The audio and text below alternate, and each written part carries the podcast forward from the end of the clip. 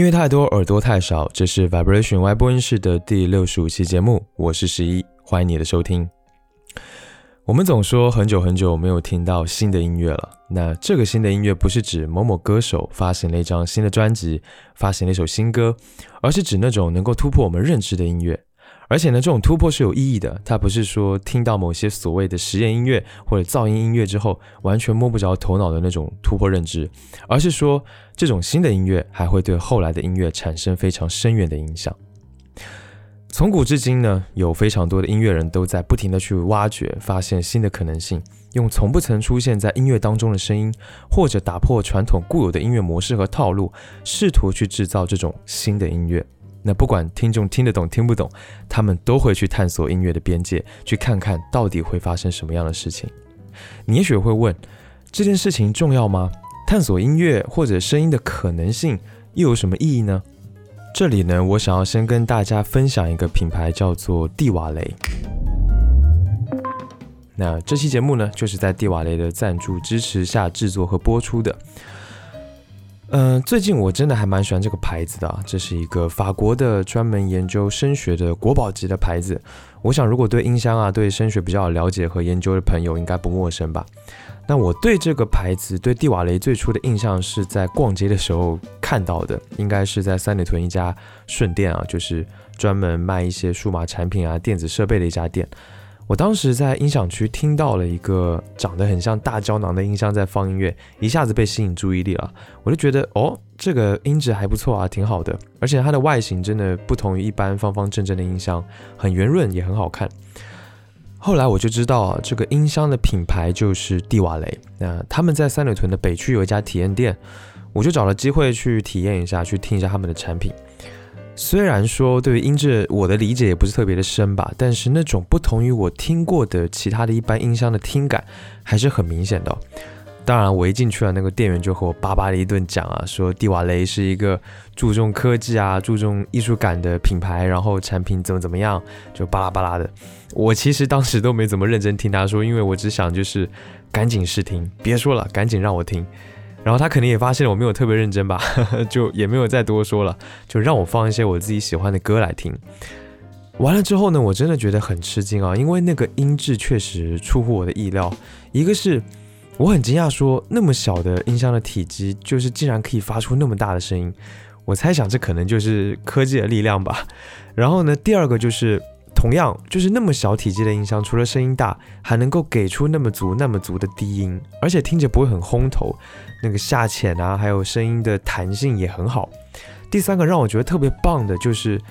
一个那么小的音箱，还是那么小的一个音箱，居然能够听出音乐里面的空间感，然后声音的还原做得相当到位，而且还能够带有很多的细节，这个是我觉得特别特别惊喜的。我前面说。很多音乐人在探索音乐的可能性，在探索声音的可能性。那很多时候，这种可能性就是藏在很多细节里面的。所以我们在听很多有这类特质的音乐的时候，声音的还原和保真就会变得非常的重要。而且除了可能性，有很多的音乐里面也藏了，嗯，很多意图在细节里面。如果这些意图我没有听到，比如说我可能听了很差的音源，或者用了很烂的设备去收听。音乐是失真的，其实就是损害了音乐人原本想要表达的东西嘛。那这个我后面会举一个简单的例子，我这里就先不展开了。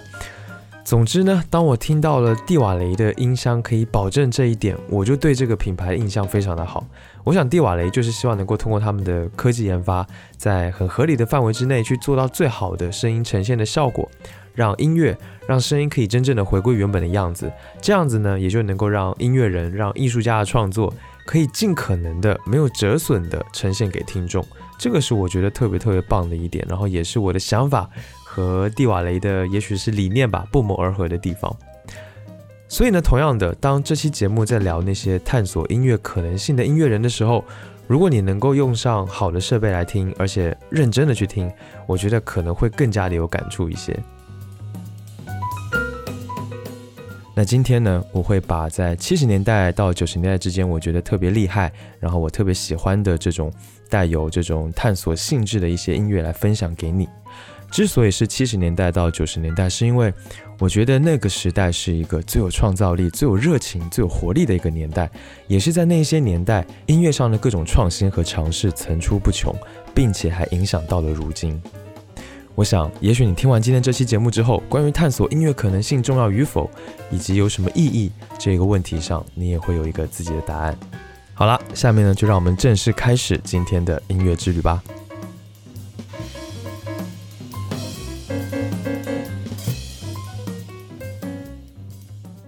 能够突破认知的新音乐，一般来说听起来都会有点怪怪的。所以呢，当我第一次听到德国最重要的乐队之一 Kraftwerk 的音乐的时候，就会有一种“哇哦，这个好特别”的感觉。Kraftwerk 被翻译成发电站或者发电厂，成立于1969年。那知道他们的人呢，会觉得这个名字真的如雷贯耳啊，因为他们在电子音乐的发展历史上扮演着非常重要而且关键的角色。但在聊 Craftwork 的音乐之前呢，我想先聊一个很重要的背景，那就是一个叫做泡菜摇滚 （Kraut Rock） 的曲风流派。如果你很熟悉摇滚乐历史和电子乐历史的话，对这个发源于上个世纪六十年代末的一个德国实验摇滚运动肯定是不陌生的。泡菜摇滚是非常重要的，它的影响很深远，对当时霸占音乐市场的英国和美国有很大的冲击。比如说，八十年代初，相当多的后朋克乐队就受到了他的影响，呃，Joy Division，还有 The Four 等等。那当然呢，还有 David Bowie 的柏林三部曲也是深受泡菜摇滚的影响。那先来说一下这个名字啊，泡菜很奇怪，对不对？Kraut 这个词呢，早期在英语当中的含义是作为酸菜的同义词。那酸菜。泡菜其实是一种传统的中欧和东欧食物。那同时呢，因为一战和二战的缘故，当时它也是英国人对德国人的一种带有歧视意味的称呼。那在七十年代，德国的实验摇滚运动的一些作品在传入英国的时候，英国的一些乐评人和音乐杂志呢，就会以戏谑的以这个呃泡菜摇滚 （Kraut Rock） 来称呼那些作品。那这个称呼虽然不严谨，甚至还带有点歧视意味，但是呢，也后来一直沿用到了现在。泡菜摇滚所代表的那一段德国实验摇滚运动，正是能够催生出 Craftwork 乐队诞生的重要原因。这支乐队最早由拉夫尔·胡特还有弗罗里安·施奈德成立于1969年的德国杜塞尔多夫。那胡特还有施奈德，他们两个都是音乐科班出身的，同为德国舒曼高等音乐学院的学生。那他们当时呢，也都参与到了这一场运动当中来。而这场运动会发生的原因，其实也并不复杂，因为当时战后的流行乐被英美重新划分了地盘。但是呢，德国却被排除了在外。拉夫尔胡特呢就觉得非常的震惊。当时呢，他在接受英国卫报采访的时候是这么说的：“当我们发现这一个现状的时候，十分震惊。我们居然没有一个连续的流行音乐传统。但是随即我们也意识到这是一个巨大的机遇，因为没有传统就没有禁锢，我们可以大步踏进这个广阔的空间当中。”所以对 Craftwork 来说呢，他们对音乐、对电子乐的探索有一个目标，就是希望能够摆脱英国和美国流行乐那种无聊的模式，创造属于德国人自己的声音。Craftwork 他们怎么做的呢？他们其实最早的时候呢，他们几张专辑可能前三张还是摇滚乐的范畴，因为他们没有抛弃传统的乐器。但是呢，你已经可以在当中听到，比如说风琴啊、小提琴啊这些比较其他不常见的乐器。呃的出现，那这些尝试其实和一些当时其他的泡菜摇滚乐队没有什么不同。但是从一九七四年开始，他们发布了专辑《Autobahn》，一切都变了。他们可以说基本上脱离了泡菜摇滚的范畴，成为了新音乐流派的先驱。下面呢，我们先来听一下这张专辑当中的同名歌曲《Autobahn》，感受一下这是一张怎么样的专辑。这首歌呢的原曲有二十二分钟那么的长，但是呢有一首是经过剪辑的三分钟版本，这个版本呢也是当时登上了一些流行排行榜的一首。那因为节目时长的关系，所以呢下面我们听的就是这三分钟的版本。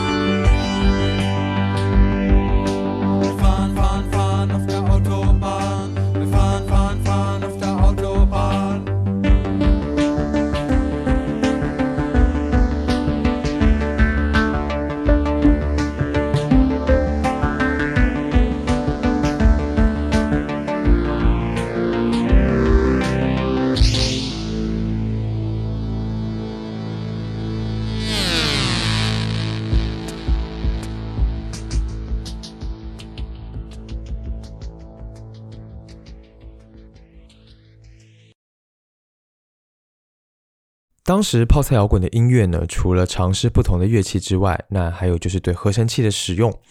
也就是电子声音的融合。但是呢，当时合成器的使用还有电子声响融合的创作都还不是很成熟。而《Autobomb》这一张专辑几乎全部都是由电子音所做的音乐，它没有摇滚的三大件，贝斯、吉他、鼓都没有。这张专辑呢，就标志着 Craftwork 他们从泡菜摇滚蜕变到纯电子音乐领域，同时呢，也标志了合成器音乐和电子音乐的正式发展。他们对于合成器所能发出的声响的这种探索，影响到了后面现代电子乐的形成。这里我们可以提一下合成器是什么。那这个有机会可以跟大家再详细聊。那这里我先简单解释一下。合成器呢，基本上你可以把它当成是一种电子乐器，而当时 Craftwork 用的是一种模拟合成器，是靠电子振荡来发出声音的。它通常会来自于内部电压控制振荡器所造成的电容还有电感之间的这种微观的电子振荡，所以呢，也就导致模拟合成器的电子元件会给最终的声音带来始终会带来一种轻微的不确定性。当时有几个比较新的合成器吸引了他们的注意，比如说 Mini Moog，比如说 APR Odyssey，还有 EMS Sneezy AKS 等等。那这几个合成器都有一个共同的特点，那就是便携、迷你。最早的合成器其实体积都非常的庞大，很难很难使用哦。但是这种便携合成器的出现呢，不仅让合成器变得好用，价格也会便宜不少。不过，如果说 Craftwork 只是很会使用这些已经有的合成器，那倒也还行吧，也还好。但是他们最厉害的是，他们还会自己去改装合成器，用来找到他们自己心中最理想的声音。而且为了尝试更多的音色，甚至呢，他们还会自己动手，亲自动手做不同的器件，发明一些设备，比如说计算器，也会被他们用来做成会发出声音的乐器。所以这些尝试就让他们的音乐的声音充满了变化，甚至是有一点点的温度。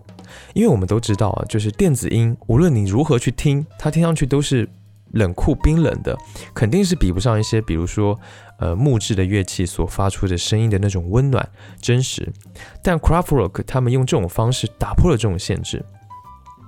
另外呢，就是他们此时所做的音乐，听上去也不是那种具有很猛烈性质的泡菜摇滚的风格和感觉了，而是颇具现代感的电子乐，优美而又精致，而且旋律极其的好听。我我的天哪，我觉得他们简直就是旋律的天才，而且他们的节奏也相当的准确。我想这也是电子乐的一个特点。那除了1974年的《Outer Hum》这张专辑呢，他们在1977年发行的《Trans Europe Express》，还有一978年发行的《The Man Machine》这两张专辑也相当具有影响力。可以说，在我的心里，他们在70年代发行的这三张专辑，可以说是他们最有影响力、最棒的专辑了。下面呢，我们来听一下发行于1978年的专辑《The Man Machine》当中的歌曲《The Robots》。他们一直会称自己的风格是 robot pop，也就是机器人流行。我想这一首歌呢，可以很好的代表他们给自己定位的风格。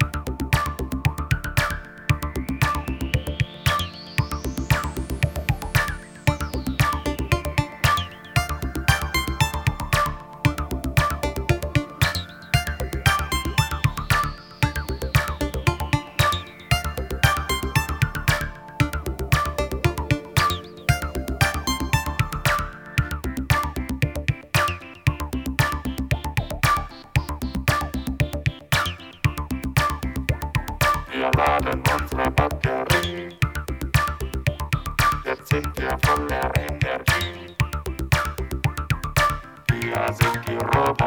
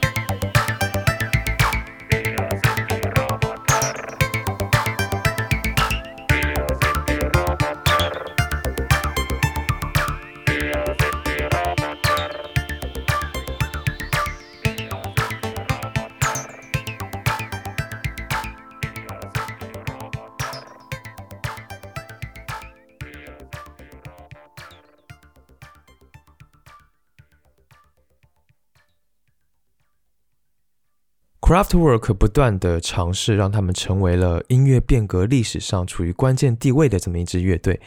呃，可以从他们的专辑《Autobomb》当中寻找到前卫摇滚进行合成器实验的各种蛛丝马迹，也可以从七七年发行的那一张《Trans Europe Express》当中呢，听到现代 Hip Hop 里面对于鼓组 Looping 的最初的尝试。而且呢，Craftwork 他们对于电子乐雏形的塑造，对于一些 club 音乐的形成也起到了非常重要的作用，影响到了后面的，比如说 Synth Pop、呃 Techno、呃氛围音乐，还有 House 音乐等等。那在一九七四年到一九八一年这最高产的七年之间，乐队产出了一系列伟大的专辑，都是他们在音乐上不停的尝试，并且稳定他们的风格和想法理念的时候。这样的一个时期，推动着流行音乐的轨迹逐渐由传统的器乐摇滚向着电子化的趋势来发展。所以可以说，他们从某种角度上来看，对于流行音乐的影响不比 Beatles 小，甚至呢还会比 The Beatles 更大一点。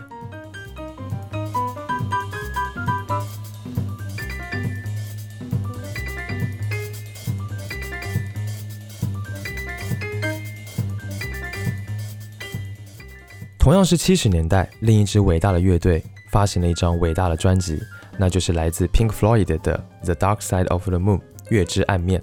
一道白光透过一个三角形折射出彩色光。这张专辑标志性的封面，我想绝大多数人都看见过。而 Pink Floyd 的这支乐队呢，但凡是听过摇滚乐的人，我想都是绝对会知道的。他们就是有这么巨大的影响力。Pink Floyd 是英国的著名摇滚乐队，他们成立于一九六五年。呃，他们的作品早期是以迷幻摇滚、太空摇滚为主，后来呢，逐渐偏向于这种哲学性的加入和大胆前卫的因素实验，还有效果的探索。这支乐队呢，也是以探索音乐可能性为基底，甚至闻名的一支乐队。而这支乐队的成员组成其实大概分为三个时期，那每一个时期都有不同的领袖人物来带领乐队创作。呃，今天因为时长的关系，乐队历史我就不多聊了。我主要还是想分享《The Dark Side of the Moon》月之暗面这一张专辑的伟大之处，还有在当中乐队所做的各种尝试。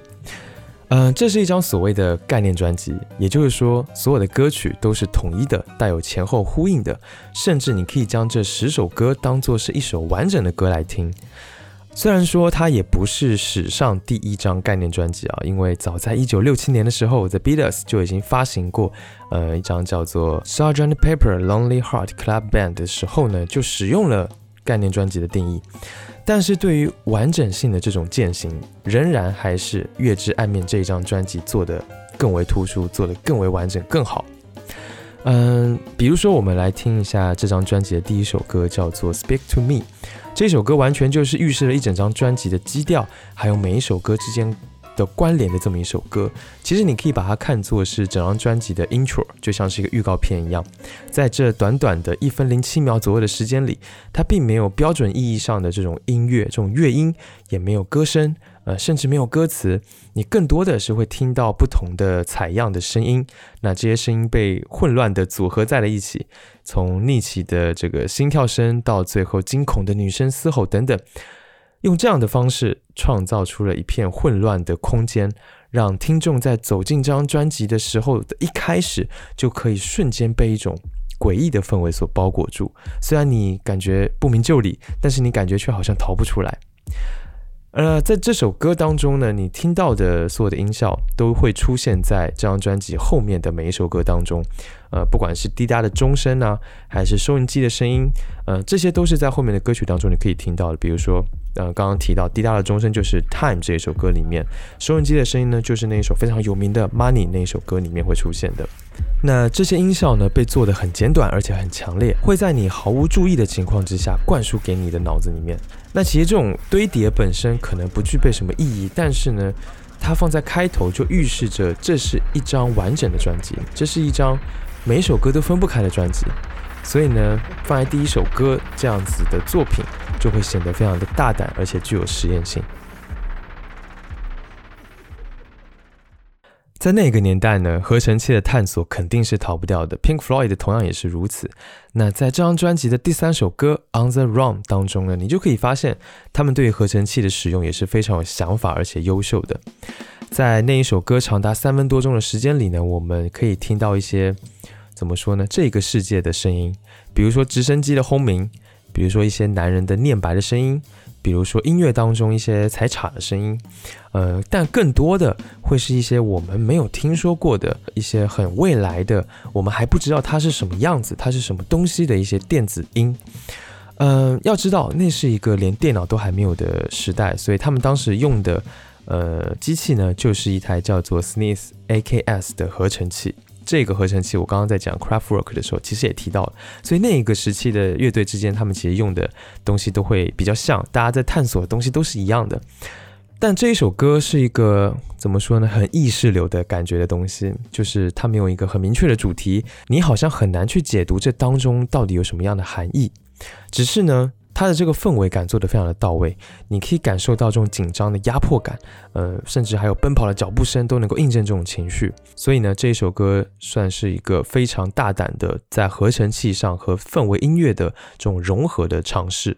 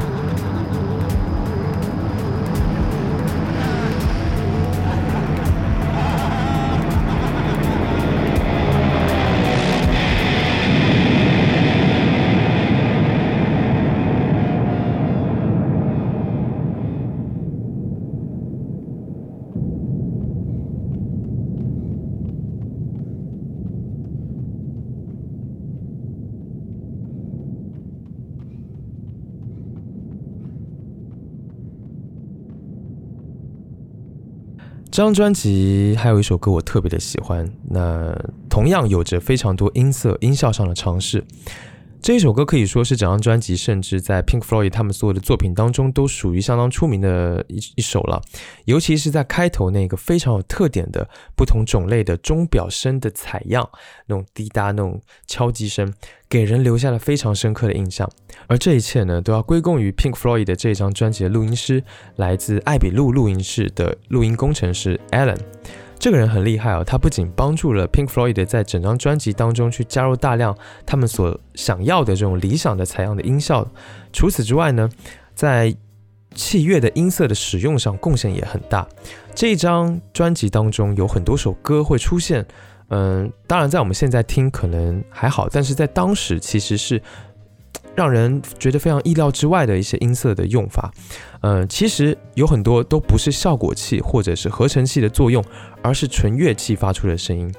比如说这一首《Time》，在开头你听到这种钟摆不断摆动的声音，其实它并不完全是采样，它是通过拨动两根经过独特处理的，然后削弱过声音的低音吉他的弦所发出的。而鼓的音色呢？则更为特殊，它有这种带有空洞且梦幻的声音的使用。当时是用到了一种叫做 rototoms 的鼓。那这几种音色下的前奏部分呢，甚至有一丝这种中国式的这种东方禅学的这种感觉的这种诗意。那以 Pink Floyd 对于中国还有这种东方文化的喜爱程度上来看，其实这是非常合理的。那到了后面，vocal 开始加入，歌曲的节奏也变得明显起来，然后中间也加入了一些女生的伴唱，让这首歌显得温柔了一些。那这首歌的主题和前面听到的那一首 On the Run 就不一样了，它是比较明确主题的。其实从歌词上我们可以看出，这一首歌想要表达的是时光飞逝，要你珍惜去把握的主题，很老土，但是呢却非常的真诚。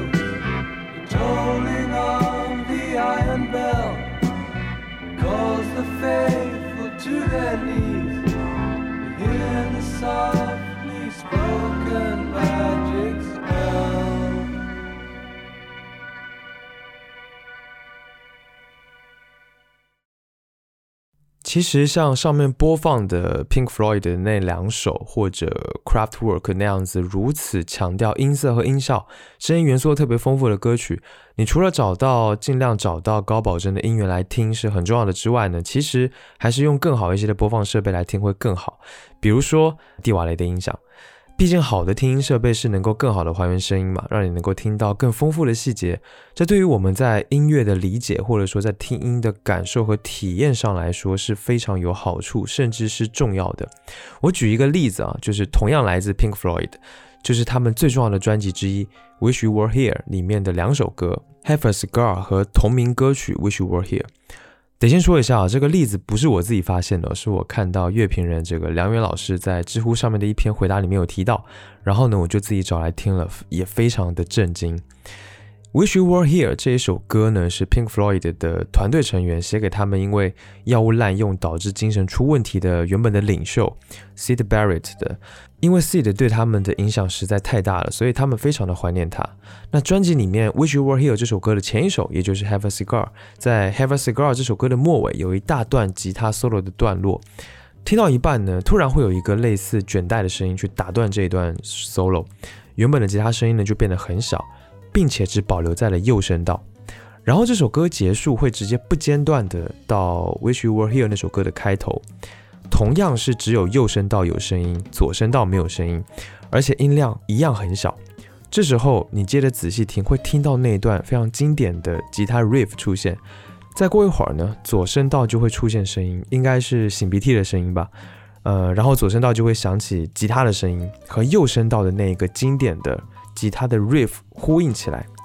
这个时候人声就又会从左声道响起，唱出了第一句话，so so you think you can tell，然后呢，整首歌的音量就会回到正常的音量，这大概是这一个衔接的段落。右声道那段很小的声音，不是什么录音事故还是什么，就是这一切都是安排好的。那段经典的吉他的 riff 声音很小，其实就是收音机的声音，它是提前录好。然后用一台老的录音机放出来之后，再录下一次的。也就是说，这一首歌正常声音的吉他，只是在附和录音机里面的那段 riff，然后唱起这一首歌，相当于最好听的、最重要的那段 riff 的旋律是留给收音机的，是留给 Sid Barrett 的。而现在的成员就通过这种方式和 Sid 隔空合作了这一首歌。Wish you were here，希望你在这里。还能有什么比这种方式更能表达这个意思的呢？这是一个太小太小的细节了，但是这个细节却几乎反映了整个创作的构思。我觉得几乎可以说是全部了，而且是最能够让人动容的部分。但是这个细节却几乎没有什么人知道，没有什么人发现过。这是为什么呢？一个原因是因缘。原本这一张专辑初始的版本是黑胶唱片，还算是保留了这个细节。但是后来经过了著名的赏都战争之后呢，CD 版本的专辑这部分的细节被消解了音量，声音的质感也因此有了一些改变。所以听的人本来就很难会意识到说这是一段从收音机里面传出来的声音。另一个原因就是听音乐的设备。如果我用很普通甚至很烂的，然后没有什么还原度的设备去听，哪怕你听到了，可能也很难分辨得出来。如果没有分辨出来，你没有听到这个细节，那我就不理解，就不了解这首歌是通过什么样的方式去表达音乐人所想要表达的意思。所以这就是我前面说的，要找到好的音源，还有用比较好的设备去听的原因。有很多好音乐真的是音乐人在细节上下足了功夫，把自己的那一种。艺术概念和意图、动机都放到了这种细节上，你只有听到了细节，才算是真正听懂了音乐人所创作的音乐。所以呢，像蒂瓦雷他们做出来的产品，就是致力于要去还原声音，还有艺术家意图而去做的。通过他们的音箱也好，嗯，耳机也好，你是能够听到音乐最原本的样子的。这对于在听音乐上有追求的人来说，基本上就是一件很重要的事情。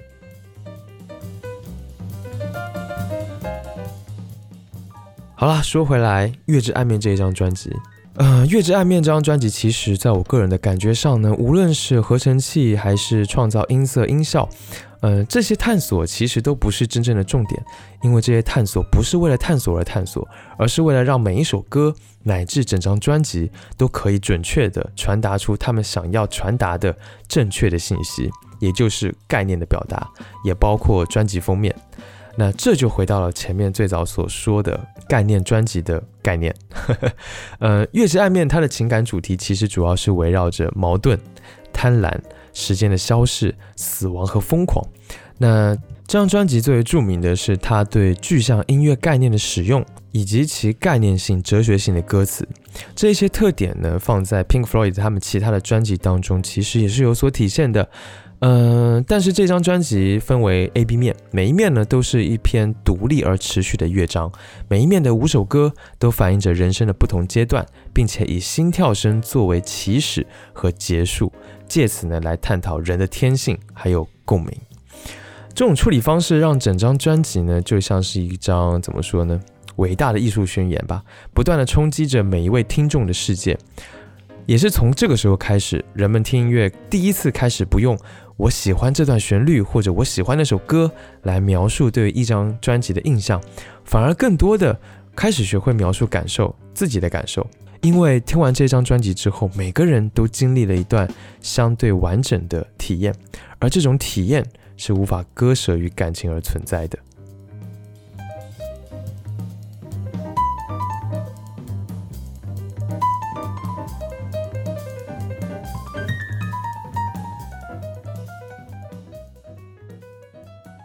时间来到八十年代和九十年代，那在这个年代呢，诞生了一场反摇滚运动，也就是后摇滚 （Post Rock）。这个概念现在看起来比较像是一种音乐的风格流派，但是呢，它和前面说的泡菜摇滚其实也一样，事实上都是一种运动，而且是一场从八十年代中期开始产生苗头，一直到一九九一年开始，一九九七年结束的这么一场运动。而发生这个反摇滚运动的原因，我想也很单纯，就是因为，呃，当时的乐队已经听腻、做腻了传统的摇滚乐。其实听了 Kraftwerk 还有 Pink Floyd 之后，其实你也会发现，当时已经有越来越多的摇滚乐队开始在歌曲当中加入很多别的曲风流派的音乐元素。前卫摇滚啊，这个就不必多说了吧。电子音乐。爵士乐也是很明显的。另外呢，就是当时还会有很多的乐队把这个氛围音乐、合成器、流行等等的众多的因素和元素融合到了一起，形成了一种不是很固定的多重风格，去探索音乐还有多少听感上的可能性。在后摇滚这个词的创造者 Simon Reynolds 他所下的定义当中呢，有一句话非常的重要，就是使用传统的摇滚乐器，达到一种非摇滚的目的。比如说，不再注重吉他要做出很强烈的 riff 跟和弦的感觉，然后单纯将吉他作为一种音色来推进乐曲，来烘托气氛，或者说呢，加入一些电子的技术，比如我们前面说的，呃，这种合成器啊、采样器啊，或者是 MIDI 等等这种电子音效。那开始做这一件事情，并且做得还不错的是被称为是后摇鼻祖的乐队 Slint，还有 Talk Talk。Slint 他在一九九一年的时候发行了专辑《Spiderland》，被称作为是世界上第一张后摇滚唱片。这一张专辑里面呢，有好几首歌的曲子都有着非常阴森诡异的这种旋律，吉他的 riff、噪音的处理都给人一种很怪诞的感觉。但是正因为如此，才显得格外的迷人。另外呢，整张专辑还有着非常浓厚的数学摇滚的色彩。专辑会混合很多种风格，比如说噪音啊、有前卫啊、电子乐啊，而且编曲的结构也是相对比较复杂的，节奏感也比较的不规则、不自然。除了数学摇滚，甚至有时候听着听着还能够感受到一点朋克的气息。下面呢，先让我们来听张专辑当中的歌曲《No s f l a t o Man》。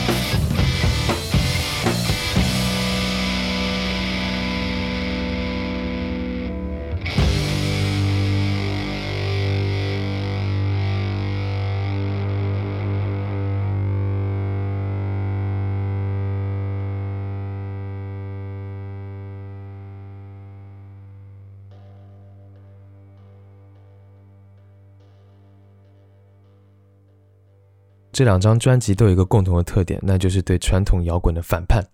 这两张专辑的吉他演奏更注重氛围的营造，很少出现 solo 或者很强烈的 riff 演奏的桥段，而编曲更是打破了传统摇滚的常态，更加的自由和随机，会更加注重层次感还有整体的感觉，而且人声也不会再是重点了，而是跟音乐的氛围融合在一起。这种反叛呢，也影响到了后面非常多乐队的创作，开启了后摇滚的运动。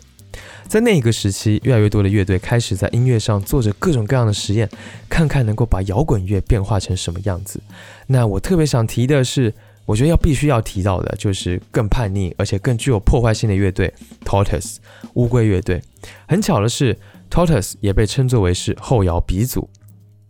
嗯，他们在一九九四年的时候呢，发行了一张同名专辑。这张专辑可以说是塑造了一个全新的音乐世界。嗯，专辑内的音乐元素超级超级丰富啊，包括吉他、氛围、爵士、电子、迷幻、噪音，甚至还会有各种奇怪的乐器，比如说古筝，就是一个很很少见的一个乐器，在西方的摇滚乐当中会出现，都被他们给用上了。这张专辑比起上面提到的。呃专辑来说呢，更加具有实验的性质，更先锋也更激进。可以说，除了挑战传统摇滚的结构编排，还有融合音乐的类型之外呢，有很大的程度上，他们就是在做一种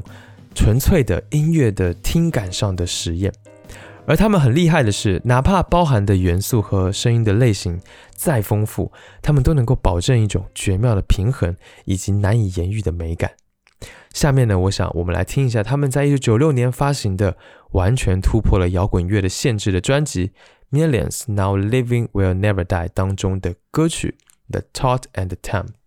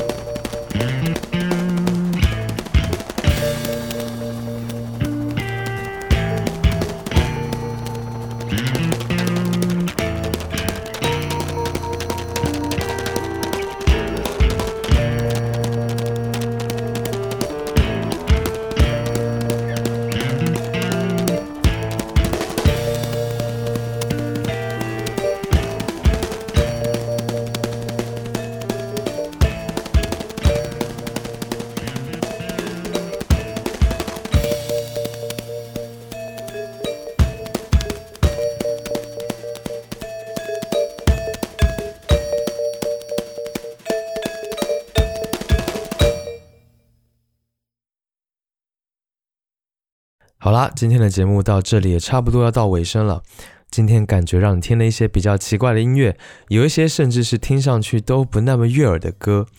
但是呢，这一些音乐背后虽然奇怪，他们却代表了那个时代音乐人们对音乐不断尝试特别元素，还有探索新的可能性的那种探索精神。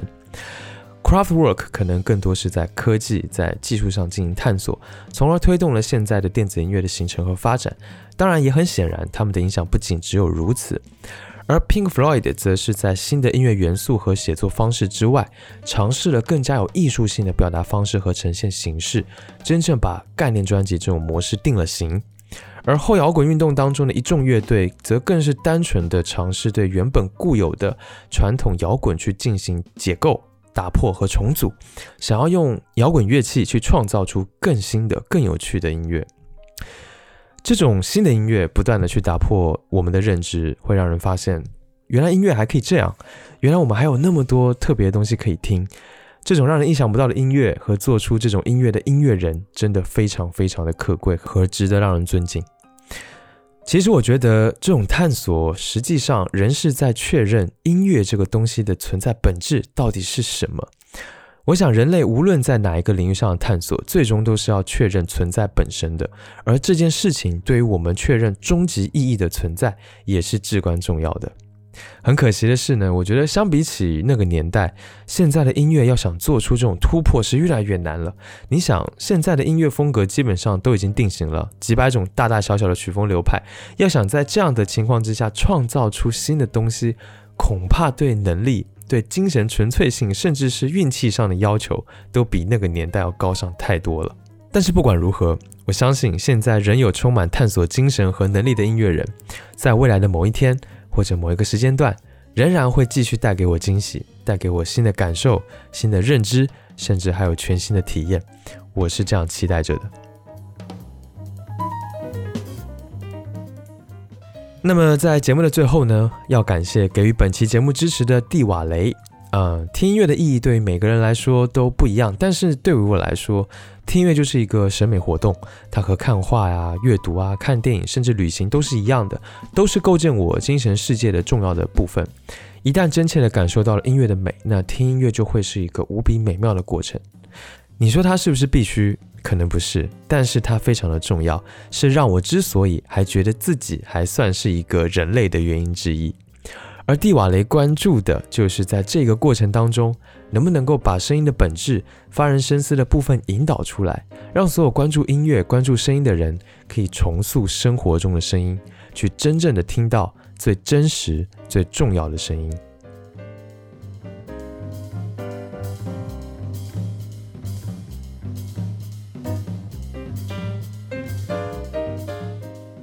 好了，感谢你收听 Vibration Y 播音室。本节目是一档以音乐爱好者、乐迷的视角去分享音乐的播客节目。我想用自己微薄的力量，让你能够听到更多的、更丰富的音乐。你可以在各大音频平台收听本节目，但因为每个平台对竞品的审核和限制，我不能在节目当中播报这些平台名称。我唯一特别想提的就是，希望如果你有时间的话，可以到 Apple Podcast 上面来给节目打分，这对我来说还是挺重要的。谢谢。